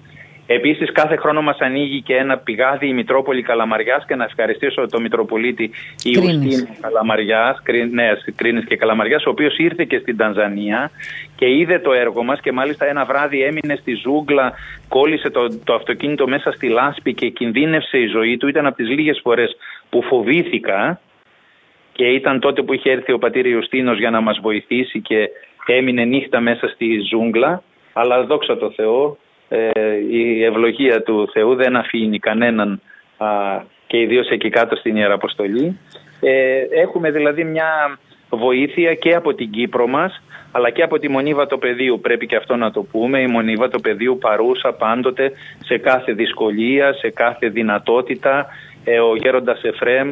Εγώ τον γέροντα τον γνωρίζω πάρα πολλά χρόνια γιατί σαν παιδί πήγαινα στη Μονή Αγίου Παύλου και πάντοτε πηγαίναμε στη Νέα Σκήτη για να προσκυνήσουμε τον τάφο του γέροντα Ιωσήφ του Ισυχαστού. Και αυτός ήταν και ο σύνδεσμός μου με τη Νέα Σκήτη και αργότερα βέβαια μας αξίωσε ο Θεός και κτίσαμε και ένα κλεισάκι ανάμεσα στη Μονή Αγίου Παύλου και στη Νέα Σκήτη τον Ευαγγελιστή Μάρκο που είναι ο προστάτης του Πατριαρχείου μας γιατί δεν υπήρχε στο Άγιον Όρος. Και έτσι κάθε χρόνο πηγαίνουμε εκεί πάνω από τη Νέα Σκήτη για να δοξάσουμε το Θεό και να τον παρακαλέσουμε τον Άγιο Μάρκο να προστατεύει την Εκκλησία της Αφρικής, την Εκκλησία σε, τη δική μου. Σεβασμιότατε, θέλω να κάνω μια παρένθεση εδώ και αυτό θέλω να το πω, δηλαδή πρέπει να το πω και στους ακροατές μας, διότι πολλές φορές, ξέρετε, ε, ε, τυχαίνει ε, να συνομιλώ ε, με κάποιες προσωπικότητες όπως είστε και εσείς τώρα ε, από την Τανζανία για την Ιεραποστολή ε, και δεν σας κρύβω, επειδή τώρα ευχαριστήσατε και την Ιερά Μεγίστη Μονή Βατοπεδίου και τον Γέροντα Εφρέμ, εδώ θέλω να τονίσω κάτι ε, ε, για όσους ενδεχομένως μπορεί να έχουν κάποιο λογισμό. Ε, θέλω να πω ότι όπως και εσείς τώρα είπατε κάτι που εγώ δεν ήξερα βέβαια ότι η Μονή αυτή τη στιγμή βοηθάει και το έργο στην Τανζανία. Πολλές φορές ε, ε, φιλοξενώ εδώ στο ραδιόφωνο στην εκπομπή αυτή ανθρώπους οι οποίοι μέσα στην κουβέντα μας πάντα ε, μας λένε ότι η Μονή Βατοπεδίου μας έχει βοηθήσει εκεί, βοηθάει εδώ κλπ. Θέλω να πω ότι εμείς δεν σας φιλοξενούμε με αυτό το γνώμονα, δηλαδή γνωρίζοντας ότι η Μονή έχει βοηθήσει και το έργο σας. Ξέρουμε βέβαια ότι η Μονή κάνει πολύ μεγάλο έργο φιλανθρωπικό ε, και, εξα, και εκτός ορίων. Έτσι, και εκτός ορίων. Αλλά και εμείς πολλές φορές πραγματικά γεμίζουμε έκπληξη από τις πόσες φορές ακούμε ανθρώπους σαν εσάς να μας λένε ότι η μονή τους βοηθάει σε αυτό το έργο. Εμείς είμαστε πολύ χαρούμενοι και λέμε δόξα τω Θεώ που ε, είναι καλά η, η, η, αδελφότητα αυτή και μπορεί και βοηθάει τον κόσμο ακόμα και στα πέρατα της οικουμένης. Αυτή την παρένθεση ήθελα να κάνω και να την κλείσω. Ε, ε, εγώ νομίζω ότι όλα αυτά είναι ενέργεια και πρεσβείες και ευλογία του Αγίου Ιωσήφ του Ισυχαστού. Ε, ό,τι συμβαίνει σήμερα είναι καρπός, είτε αυτό είναι στη Μονή Βατοπεδίου και στο χώρο της Ελλάδος και της Κύπρου, είτε αυτό είναι στην Αμερική από τον Άγιο Εφρέμ της Αριζόνας. Mm-hmm. Όλα αυτά ξεκίνησαν από, από αυτό τον Άγιο ε, Γέροντα, τον Άγιο Εφρέμ τον Ισυχαστή, τον Άγιο Ιωσήφ τον Ισυχαστή, ο οποίος τώρα η καρπή αυτού του ανθρώπου είναι όλες αυτές οι φωτισμένες προσωπικότητες, είτε μιλούμε για τον Γέροντα Εφρέμ α, της Βατοπεδίου, είτε για τον Γέροντα Εφρέμ της Αριζόνας, είναι η καρπή ενός αγλαόκαρπου δέντρου. Βλέπετε κυρία Γαχνάκη, ένας, ένας καλός μοναχός μπορεί να, να, να ανθίσει ολόκληρη την οικουμένη. Έτσι είναι. Έτσι είναι. Ναι. Και είναι μεγάλη και... κουβέντα αυτό yeah. που είπατε τώρα, ναι. Να. Ε, σεβασμιότατε, εσείς σε όλα αυτά τα χρόνια της Ιεραποστολής σας, έτσι αν ε, δεν υπερβαίνουν τα εσκαμμένα, θα ήθελα να μου πείτε, έχετε ζήσει σίγουρα συγκλονιστικές στιγμές. Σαν άνθρωπος όμως, υπήρξαν στιγμές που γονατίσατε, στιγμές δηλαδή που σπάσατε σαν άνθρωπος ε, ενδεχομένως γιατί είδατε ανθρώπους να πεθάνουν στα χέρια σας γιατί ίσως κάποιους άλλους δεν προλάβατε να τους σώσετε υπήρξαν στιγμές που λυγίσατε Ναι, σοκαρίστηκα να λυγίσω δύσκολο με τη βοήθεια του Θεού ε, λίγο, ε, λίγο είχα φοβηθεί όταν ήμουν στις Ινδίες όταν με συνέλαβαν mm-hmm. ε, τότε στη Βομβάη που ήρθανε βράδυ χτύπησαν το κουδούνι του σπιτιού. Η αδελφή Νεκταρία έλειπε στην Καλκούτα. Ήμουνα μόνος μου. Ε, ήμασταν έτοιμοι να αγοράσουμε ένα ξενοδοχείο για να το κάνουμε ορφανοτροφείο για τα τυφλά παιδιά. Γιατί έχει πάρα πολλά τυφλά παιδιά στις Ινδίες. Και θα ξεκινήσουμε με μια τέτοια εργασία με τον Μητροπολίτη Νικήτα που τώρα είναι αρχιεπίσκοπος στην Αγγλία, Θιατήρων και Μεγάλης Βρετανίας, ένας άνθρωπος με όραμα και με τις ευχές του γέροντος Παρθενιού του Αγίου Παυλίτου ε, θα ξεκινούσαμε ένα ορφανοτροφείο για τυφλά παιδιά στη Βομβάη. Το βράδυ λοιπόν χτύπησε η πόρτα μου και ήταν τρεις αστυνομικοί της ασφαλείας. Και μου λένε είστε ο πατήρ Δημήτριος, λέω μάλιστα. Λέει σας παρακαλώ πολύ να συγκεντρώσετε τα πράγματά σας και θα πρέπει να έρθετε στο αστυνομικό τμήμα. Λέω να έρθω εγώ τα πράγματά, τα πράγματά μου γιατί. Μου λέει όχι να έχετε και τα πράγματά σας. Ήταν αλήθεια ότι φοβήθηκα. Εγώ βέβαια ρωτούσα προηγουμένως αν είχατε λυγίσει, ενώ όχι αν φοβηθήκατε ποτέ, αν σπάσατε σαν άνθρωπος, αν υπήρξαν στιγμές που κλάψατε για κάτι που έτσι ε, ζήσατε και δεν καταφέρατε να βοηθήσετε κάποιους ανθρώπους. Ε, γιατί εντάξει, πέρα απ' όλα είστε και ένας άνθρωπος με ευαισθησίες. Γιατί για να είστε στην Ιεραποστολή σήμερα δεν είστε ένας σκληροτράχυλος άνθρωπος. Για να είστε στην Ιεραποστολή όλα αυτά τα χρόνια, σίγουρα οι ευαισθησίε σας σας οδήγησαν εκεί και η αγάπη για τον άνθρωπο. Ε, Πολλές φορές και Ινδίε ιδίως τότε με τα παιδιά των σκουπιδιών και μάλιστα στο βιβλίο μου έχω και ένα ωραίο άρθρο με τη μικρή ένα κοριτσάκι που το μάζεψα μέσα από τα σκουπίδια και που ε, τη βάφτισα και στη Λιανή στο όνομα της μητέρας μου η οποία μετά από ένα χρόνο, ξέρετε αυτά τα παιδιά όταν φτάνουν ένα βήμα πριν το θάνατο, ε, δύσκολα να επανέλθουν. Και πραγματικά μετά από ένα χρόνο κοιμήθηκε η μικρή Στυλιανή η Μαμόνη και μάλιστα το σωματάκι της δεν πάγωσε. Ήταν σαν τους μοναχούς στο Άγιο Νόρος και στον Άγιο Σάβα. Και αυτό το άρθρο θυμάμαι τότε που είχα γράψει το Πάντα τα Έθνη. Μετά ο γέροντας το διάβασε στη μονή του Αγίου Σάβα στα ιεροσολυμα και συγκινήθηκαν όλοι οι μοναχοί. Σαν άνθρωποι βέβαια έχουμε αγαπήσει, έχουμε εκεί με τα παιδιά, έχουμε δεθεί, ε, χάσαμε παιδιά από, από την αγκαλιά μας και από τα χέρια μας και από την εκκλησία μας, αλλά επειδή έχουμε τη βεβαιότητα του ουρανού, ε, και την ε, βεβαιότητα της σωτηρίας. Αυτό είναι μια παρηγοριά, δηλαδή α, όπως έγινε και με την μοναχή Θέκλα που πριν από λίγες μέρες τη χάσαμε. Κοιμήθηκε, ναι. ναι, Έχουμε τη μητέρα Θέκλα της Τανζανίας. Έχουμε τη βεβαιότητα ότι είναι στον παράδεισο με το, των Αγίων και, το και των δικαίων. Μάλιστα. Σεβασμιότητε, τι περιμένετε τώρα εσείς από τους ανθρώπους που μας ακούνε αυτή τη στιγμή, από όλο τον κόσμο που έτσι ακούει αυτή τη συνέντευξη, από ανθρώπους οι οποίοι έχουν κάποιε, κάποιες ευαισθησίες και αυτοί, από ανθρώπους που δεν γνωρίζουν όρια. Η αγάπη τους δεν γνωρίζει όρια. Δηλαδή δεν απλώνουν το χέρι μόνο στα παιδιά των ε, μουσουλμάνων, μόνο στα παιδιά των των ε, ξέρω, άλλων θρησκειών κλπ. Τι, τι, τι θα λέγατε στους ανθρώπους που σας ακούν λοιπόν, που η, που η αγκαλιά τους είναι μεγάλη, που μπορεί να χωρέσει πολλά παιδιά, όπως και η δική σας αγκαλιά; Ε, το πρώτο που θα τους παρακαλούσα είναι να γονατίσουν και να α, υψώσουν τα χέρια τους προς τον Θεό και να παρακαλέσουν για μας, να, να θυμούνται στις προσευχές τους κάθε βράδυ όταν θα γονατίζουν, γιατί η θερμή προσευχή θέλει γόνατα ε, μαζί με τα παιδιά τους. Ε, δεν θέλει σύντομες προσευχές και βιαστικούς σταυρούς. Ε, η προσευχή, η καρδιακή θερμή θέλει γόνατα. Όταν λοιπόν θα γονατίζετε αδελφοί μου κάθε βράδυ μπροστά στην εικόνα του Χριστού μαζί με τα παιδιά σας, τους, τους συζύγους σας, τους γονείς σας, τους ε, φίλους και τους εχθρούς σας να προσεύχεστε, γιατί πρέπει να προσευχόμαστε και για τους εχθρούς μας, να προσεύχεστε και για τους Έλληνες Ιεραποστόλους και για τον πατέρα Δημήτριο εκεί στην Τανζανία να μας δίνει ο Θεός φωτισμό, υπομονή, δύναμη, διάκριση, υγεία, να μπορούμε να επιτελούμε τη διακονία μας. Γιατί ε, είπατε προηγουμένως για προσωπικότητα και λίγο μου χτύπησε μου χτύπησε βαρύ. Ε, καλά, προσωπικότητες δεν είναι μόνο οι πολιτικοί ε. σεβασμιότατε, ούτε οι ερευνητές, ούτε οι. Ε, είναι και οι άνθρωποι που βάζουν τον εαυτό τους κάτω από τους άλλους ανθρώπους. Εμένα, ε. να σας πω την αλήθεια, για μένα αυτές είναι οι προσωπικότητες. Οι άνθρωποι της διπλανής πόρτας και οι άνθρωποι που υπερβαίνουν τον εαυτό τους, ε, οι άνθρωποι που είναι γεμάτοι αυταπάρνηση και προσφέρουν τον εαυτό τους στον άνθρωπο. Για μένα αυτή είναι η μεγαλύτερη προσωπικότητα, αν με ρωτάτε. Ευχαριστούμε για την αγάπη σας. Εμείς θεωρούμε τους εαυτούς μας διακόνους της αγάπης του Θεού και της αγάπης των ανθρώπων. Έτσι λοιπόν οι αδελφοί μας, οι ακροατές, αφού υψώσουν χείρα οικέτιδας προς το Θεό, μετά μπορούν επειδή ο Χριστός είναι σταυρός και σωτηρία, τότε μπορούν να στρέψουν και τα χέρια τους δεξιά και αριστερά και να μοιράσουν το περίσευμα ή το ειστέρημά τους Όπως είπατε και εσείς προηγουμένως, έχουμε το λογαριασμό στην τράπεζα. Και... Το 213-005-06 Παύλα 92. Είναι στην Εθνική Τράπεζα. Μου... Ναι. Επιτρέψτε μου να τον, να τον επαναλάβω γιατί λείπει ένα στοιχείο. Α, να μας το πείτε. Είναι 213 κάθετος ναι. 005506. Ναι. Παύλα 92. Έτσι τον έχω γραμμένο και εγώ. Κάθετος 0055 06 Παύλα 92. Είναι Εθνική Τράπεζα Ελλάδος και είναι η Ιεραποστολική Δράση Πίστη και Αγάπη.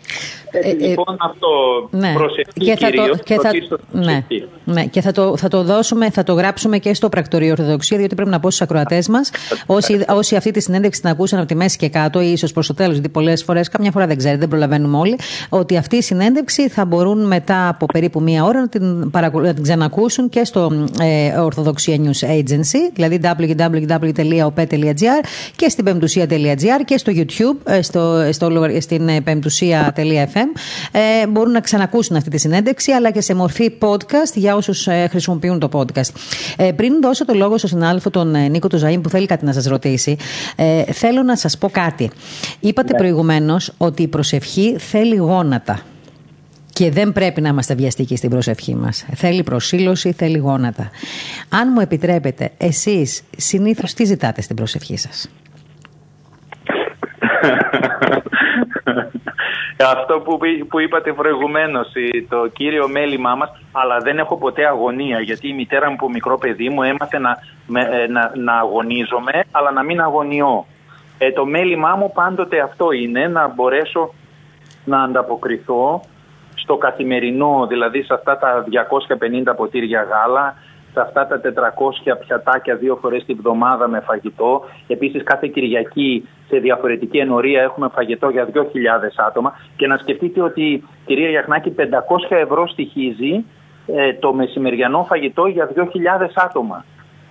Ε, γι' αυτό και έχουμε πολλούς ε, από εδώ αδελφού μας από την Ελλάδα που όταν έχουν κάποιο μνημόσυνο αντί να κάνουν αυτά τα περιτά έξοδα εδώ στην Ελλάδα κάνουν ένα απλό δίσκο με με σιτάρι και τις πίτες και τα γλυκίσματα και τα κεράσματα που οι περισσότεροι δυστυχώς ή δεν τους αρέσουν ή τα πετούν. Ή δεν τα τρώνε, σωστό βέβαια. Ε, τα στέλνουν σε εμάς και ε, ας πούμε, γι' αυτό και κάθε Κυριακή μετά τη Θεία Λειτουργία έχουμε αγάπη. Κάθε, κάθε Κυριακή σε διαφορετική ενορία. Μα, νομ, μα νομίζω ότι και με 500 ευρώ χτίζεται ένα σπίτι για μια οικογένεια εκεί, με ναι. μονογονεϊκή. Ενώ ναι. με 1500 περίπου ευρώ, αν θυμάμαι και εγώ καλά, ναι. εξασφαλίζεται καθαρό νερό, που είναι ζήτημα ζωής και θανάτου ε, στην ε. Αφρική, σε περίπου 5.000 ε, άτομα. Και με 10 ευρώ ε, νομίζω ότι μπορεί να σωθεί κάποιος από την ελονοσία. Διότι ένας ορός για την ελονοσία είναι περίπου ε, ε αξίας 10 ευρώ, σωστά; Σωστά, σωστά. Δυστυχώς έχουμε κάθε μέρα πεθαίνουν οι άνθρωποι και όχι μόνο παιδιά, αλλά και μεγαλύτεροι μητέρες. Mm-hmm. Μητέρες και μένουν τα παιδιά ορφανά. Και ξέρετε τι σημαίνει όταν μια, μια οικογένεια χάσει τη μάνα. Λένε εδώ στην Ελλάδα το παιδί από μάνα ορφανεύει.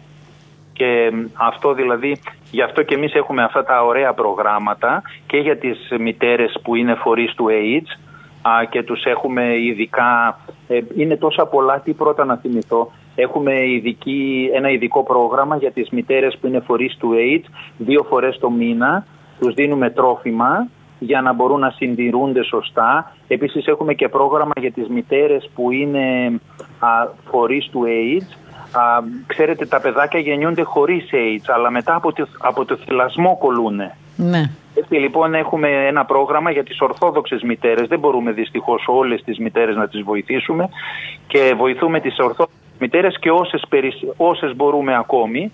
Ε, μετά τον έκτο μήνα τους δίνουμε γάλα εμείς για να σταματήσουν το θυλασμό και έτσι το μωρό να μην κολλήσει AIDS από, από το στήθος της μητέρας. Τι να κάνετε κι εσείς και τι να πρωτοπρολάβετε. Όμως ε, για να δώσω λίγο τον λόγο στον Νίκο το Ζαΐμι, ήθελα να πω ότι εσείς ε, συνδυάζετε εκτός από την αγάπη και την, τον πόθο για την Ιεραποστολή, έχετε και ένα άλλο στοιχείο λόγω και της εκπαίδευσης που είχατε, επειδή είστε δάσκαλος και επειδή βγήκατε και από την Εκκλησιαστική Παιδαγωγική Ακαδημία. Νομίζω ότι τα, ε, έτσι, τα, τα, τα, ε, όπλα εντός εισαγωγικών, δηλαδή τα στοιχεία που έχετε θετικά ε, προς το έργο αυτό που κάνετε είναι ακόμα περισσότερα για αυτούς τους ανθρώπους, γιατί έτσι έχετε και τον τρόπο της εκπαίδευσης. Οπότε είναι και για αυτούς, λόγω του ότι και η μόρφωση παίζει μεγάλο ρόλο σε αυτές τις χώρες, ε, διότι και αυτή στερείται σε σχέση με τις ε, προηγμένες χώρες, είναι πολύ σημαντικό που ως πατέρα και ιεραπόστολο έχουν ένα δάσκαλο, σεβασμιότατε. Να το πούμε και αυτό. λοιπόν, να σας κάνει όμως ο Νίκος την ερώτηση που θέλει για να ολοκληρώνουμε σιγά σιγά και να καταλήξουμε. Σεβασμιότατε Χριστός Ανέστη, την ευχή σας Αληθώς Ανέστη, του Πατριάρχου μας την ευλογία να έχετε. Να είστε καλά, να είστε καλά. Ακούσαμε την πορεία σας όλα αυτά τα χρόνια στην Ιεραποστολή. Έχετε διακονήσει την αμπελώνα του Κυρίου σε αρκετά μέρη του κόσμου θα λέγαμε, σήμερα στην Αφρική. Σεβασμιότατε, τι έχετε να πείτε στους νέους ανθρώπους που θέλουν να βαδίσουν στα χνάρια τα δικά σας και άλλων Ιεραποστόλων Επισκόπων; Ε, ότι είναι πολύ τυχεροί. Αν ο Θεός τους έδωσε αυτή την κλίση να την καλλιεργήσουν και να μην την αφήσουν, ε, να προσευχηθούν, να προετοιμαστούν ε, με διάφορους τρόπους. Παράδειγμα, εγώ όταν συνάντησα τη γερόντισσα Γαβριηλία, την ασκήτρια της αγάπης, τότε που ήμουν στρατιώτης στην Αθήνα, την είχα ρωτήσει, λέω γερόντισα, τι χρειάζεται για να προετοιμαστώ για την Ιεραποστολή; Και μου, εγώ περίμενα θα μου πει ότι να πάρω lower, να μάθω αγγλικά, να σπουδάσω γιατρός, νοσηλευτής, να κάνω μαθήματα πρώτων βοηθειών, μαθήματα οδήγησης. Αυτά που θεωρούμε όλα... αυτονόητα. Ναι, όλα αυτά χρειάζονται. Ήμουνα και νέος βέβαια τότε, ήμουν 23 ετών και α, 24 και μου λέει παιδί μου ε, πέντε πράγματα χρειάζεσαι. Λέω ποια γερόντισα; Μου λέει αγάπη, αγάπη, αγάπη, αγάπη και αγάπη. Είναι πάρα πολύ σημαντικό ε, να αγαπούμε. Άρα η Ιεραποστολή στον αγάπη. Έτσι, να αγαπούμε το Θεό, να αγαπούμε την Εκκλησία, να αγαπούμε τους ανθρώπους. Όταν αγαπούμε, τότε γίνονται όλα και πρέπει να είναι και από το Θεό. Όταν είναι από το Θεό, τότε όλα είναι πάρα πολύ εύκολα. Ξέρετε, πριν λίγα χρόνια πριν από έξι χρόνια γιόρτασα τα 50 μου χρόνια, τα είχα τα γενέθλιά μου και λέω τη μητέρα μου βρε μαμά λέω τι ευλογία 50 χρόνια λέω τι ζωή αυτή, τι ευλογημένη ένα ποταμάκι λέω δεν έχω να θυμηθώ ούτε μια δύσκολη και στενάχωρη στιγμή όλο ευλογίες λέω 50 χρόνια ευλογίες ε, όταν είμαστε και ταπεινοί και δεν έχουμε, δεν λέμε, όχι ότι είμαι εγώ ταπεινός προς Θεού, αλλά θέλω να πω να μην έχουμε μεγάλες απαιτήσεις από τη ζωή και από τους άλλους και από, από τον εαυτό μας να έχουμε, από τους άλλους να μην έχουμε, τότε όλα θα πηγαίνουν κατευθείαν. Γι' αυτό, γι αυτό ο Γέροντας Παΐσιος μ' άφησε να βλέπω το κοσερβοκούτι που ήταν ποτήρι, τα τούβλα που ήταν κρεβάτι, τα ξύλα που ήταν στρώμα. Καταλάβατε Ναι, δηλαδή ναι. όταν κανείς έχει αυτή την κλίση από το Θεό να καλλιεργήσει λίγο και την απλότητα ε, και τότε όλα θα είναι πολύ πιο εύκολα. Αμήν. Σεβασμιότατε, να πούμε όμως στους ακρατέ μας ότι ε, θα μπορούν. Τώρα σας ακούσανε πολύ ωραία βέβαια να μας μιλάτε για όλα αυτά, αλλά θα έχουν και την ευκαιρία, θα τους ενημερώσουμε βέβαια για το πότε, ότι θα σας δούνε σύντομα και σε εικόνα εννοώ, ε, στην εκπομπή Προσωπικότητα, στην οποία έτσι έχουμε ένα ιδιαίτερο αφιερώμα για εσά και για την Τανζανία. Μια συνέντευξη η οποία πρόκειται να γίνει αυτές τις μέρες μαζί σας. Και θέλω να το πω και αυτό να το ξέρουν, ότι δεν θα σας αφήσουμε δηλαδή μόνο στο ραδιόφωνο. Διότι όπως ξέρετε, ο Όμιλος εδώ, εκτός από τα ραδιόφωνα κλπ., έχει και το καινούριο μας ψηφιακό κανάλι που είναι η πεμπτουσία.tv, ε, στην οποία προσπαθούμε και έτσι πάντα και μέσα από την τηλεόραση τώρα να συνεχίσουμε αυτό το ιεραποστολικό έργο της ενημέρωσης και της αφύπνισης και της ανάπαυσης, αν θέλετε, καμιά φορά πνευματική των ανθρώπων σε όλα τα μήκη και τα πλάτη του κόσμου. Και σας θέλουμε κοντά μας και σε αυτό το ταξίδι, όπως και εμείς θα προσπαθήσουμε πάντα να είμαστε κοντά σας όσο μπορούμε, τη βοήθεια του Θεού. Σας ευχαριστώ μέσα από την καρδιά μου και ε, εύχομαι πάντοτε επιτυχίες και πάντοτε ευλογίες και να είναι καρποφόρες όλες αυτές οι προσπάθειες και και εκκλησιαστικά και πνευματικά αλλά και χαροπιά γιατί ξέρετε δεν φτάνει να είμαστε άνθρωποι της Εκκλησίας το πιο σημαντικό είναι να έχουμε χαρά στη ζωή μας Νομίζω τώρα αυτό, είναι, αυτό που είπατε είναι ότι έπρεπε για επίλογο. Πρέπει να έχουμε χαρά στη ζωή μας. Έτσι δεν είναι; λοιπόν, σας ευχαριστούμε πάρα αν πολύ. Επιτρέπετε, αν Ναι. μου επιτρέπετε να κλείσουμε με δύο λόγια Βεβαίως. του όπου Κάλλης του Βέαρ που ήταν καθηγητής στο Πανεπιστήμιο της Οξφόρδης Ναι. ο οποίος ο, ο πατήρ Κάλλιστος ο επίσκοπος έλεγε ότι ίσως κυρία Γιαχνάκη στη Δευτέρα παρουσία ο Χριστός να μην μας ρωτήσει πόσες γονικλησίες κάναμε ή κο- πόσα κομποσχήνια τραβήξαμε ή πόσες νηστείες κάναμε. Αλλά σίγουρα θα μας ρωτήσει αν δώσαμε φαγητό στον πεινασμένο, φάρμακα στον άρρωστο, στέγη στο ορφανό. Χριστός Ανέστη, η ευλογία του Χριστού και η χαρά της Αναστάσεως πάντοτε να πλημμυρίζει τις καρδιές της δικές σας και όλων των ακροατών μας. Αλήθως και να Ανέστη. έχουμε την ευχή του γέροντος Εφραίμ του Βατοπεδινού. Να είστε καλά, σας ευχαριστούμε πάρα πολύ. Σεβασμιότατε την ευχή σας. Καλή δύναμη στο έργο σας και καλή αντάμωση να έχουμε. Σας ευχαριστούμε πολύ. Ήταν λοιπόν ο Σεβασμιότο Μητροπολίτης Ειρηνοπόλους, υπέρτιμος και έξαρχος Ανατολικής Τανζανίας ε, και Σεϊχελών, ε, με τον οποίο συνομιλήσαμε σήμερα. Από τις, ε, λίγο μετά τις δύο ξεκινήσαμε αυτό το ταξίδι στην Τανζανία. Ακούσαμε τόσα πολλά και δεν θα θέλαμε να ολοκληρώσουμε, αλλά ο, και ο ραδιοφωνικός χρόνος κάποια στιγμή τελειώνει. Και εξάλλου πρέπει να ακούσουμε και το δελτίο ειδήσεων τώρα εδώ στο ραδιόφωνο από τον Νίκο το Ζαήμι. Νίκο, αποδεσμεύουμε για να πας να ετοιμαστείς για το δελτίο. Σε καθυστερήσαμε και να σε καλά. Σε ευχαριστώ πολύ. Ε, θέλω να σας πω δύο λόγια τώρα πριν κλείσουμε. Αργήσαμε λίγο σήμερα, αλλά δεν πειράζει. Ε, το διαδικτυακό περιοδικό Πεμπτουσία, όπως σας έχει συνηθίσει εδώ και πάρα πολύ καιρό, με το συντονισμό και την ευθύνη του Νίκου του Γκουράρου, ε, σε συνεργασία με την ενορία του Πανεπιστημιακού Παρεκκλησίου του Αγίου Νικολάου και Ιωάννου του Αποστόλου στο Κλούτ της ε, Ρουμανίας, διοργανώνει σήμερα την δεύτερη σύναξη με τον Μητροπολίτη Ναυπάκτου και Αγίου Βλασίου, τον κύριο Ιερόθεο, και την ενορία του Πανεπιστημιακού Παρεκκλησίου των Αγίων ε, Νικολάου και ε, Ιωάννου, όπως σας είπα πριν, ε, με θέμα η θεραπεία των πνευματικών νοσημάτων. σήμερα λοιπόν την 5η, 27 Μαου, στις 7.30 ώρα Ελλάδος, θα μπορείτε να ακούσετε και να δείτε αυτή την σύναξη από την τηλεόραση της Πεμπτουσίας καταρχήν ζωντανά, δηλαδή θα πατήσετε www.pemptusia.com θα μπορείτε από το κινητό σας, από τον υπολογιστή σας και από τη Smart TV σας και από την τηλεόραση σας γενικότερα με τη βοήθεια ε, ενός έτσι καλωδίου, αν θέλετε, με WiFi, αν έχετε Smart TV. Θα μπορείτε να ακούσετε την ε, ομιλία του Σεβασμιωτάτου και βεβαίως τις ερωτήσεις που θα ακολουθήσουν μετά. Επίσης, μπορείτε ε, να, το, να μπείτε στις επίσημες σελίδες της Πεμπτουσίας αλλά και του Πρακτορείου και να δείτε και την ομιλία από το Facebook και βεβαίως από το Πρακτορείο Ορθοδοξία και την Πεμπτουσία. Όπου και να πάτε, ό,τι και να πατήσετε, θα δείτε την ομιλία του Σεβασμιωτάτου.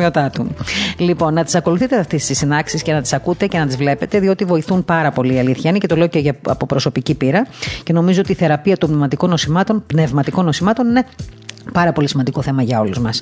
Λοιπόν, δεν ξέρω, παιδιά, αν υπάρχει κάποια άλλη ανακοίνωση να κάνουμε πριν κλείσω, για να με βομβαρδίζετε με άλλα ε, μηνύματα. Λοιπόν, ευχαριστώ πολύ όλους εσάς που ήσασταν κοντά μας. Πες τον Νίκο. Δεν έφυγες ακόμα, θα φύγεις. Πες το. Το συνέδριο το οποίο θα μεταδώσει ζωντανά η Πεμπτουσία TV από, την, ε, από τα Καλάβρητα, το οποίο διοργανώνει η, η Ιερά Μονή της Αγίας Λάβρα. Mm-hmm. Έτσι, η στο πλαίσιο του αφαιρματικού. 28 και 29.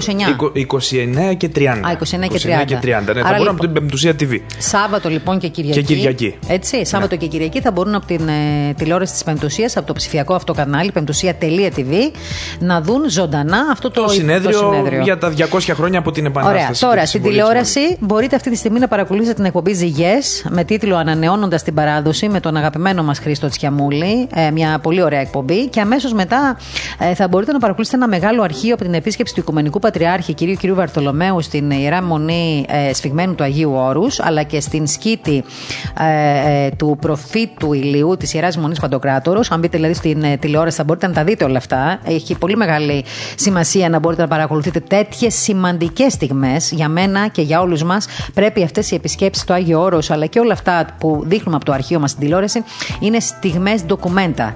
Ε, και νομίζω ότι δεν θα τα βρείτε πουθενά αλλού. Άλλωστε, αυτός ήταν και ο στόχος της τηλεόρασης. Ε, με δελτία ειδήσεων πάλι σήμερα η τηλεόραση, στα ελληνικά, στα αγγλικά, στα ρωσικά και πολύ σύντομα από την επόμενη εβδομάδα και στα ρουμανικά. Και σας θυμίζω 5,5 ώρα να μην χάσετε το αφιέρωμα στον Όσιο Ιωάννη τον Ρώσο. Λοιπόν, ε, το ραδιόφωνο συνεχίζει κανονικά το πρόγραμμά του με όλες αυτές τις εκπομπές, τα δελτία ειδήσεων ε, και ε, αυτές τις προσωπικότητες που φιλοξενούνται σε διάφορες εκπομπές. Μείνετε κοντά μας είτε ραδιοφωνικά, είτε τηλεοπτικά, είτε αν θέλετε να διαβάσετε ειδήσεις, είτε αν θέλετε να διαβάσετε άρθρα και κείμενα. Στο πρακτορείο, στην Πεμπτουσία, στο ραδιόφωνο της Πεμπτουσίας και στην τηλεόραση της Πεμπτουσίας. Είμαστε εδώ κοντά σας με όλους τους τρόπους και εμείς σας θέλουμε κοντά μας για να μπορούμε να συνεχίσουμε αυτό το έργο με τη βοήθεια του Θεού. Σας ευχαριστώ πολύ που ήσασταν και σήμερα κοντά μας. Συγγνώμη για την πολυλογία μου. Καλό απόγευμα και ευλογημένο στο μικρόφωνο η Μαρία Γιαχνάκη. Στο στούντιο κοντά μου σήμερα ήταν ο Νίκος Ζαήμι, η Ελένη Ξανθάκη στην επιμέλεια της εγωμπή, στον ήχο ο Κώστας Ταλιαδόρος. Καλό και ευλογημένο απόγευμα.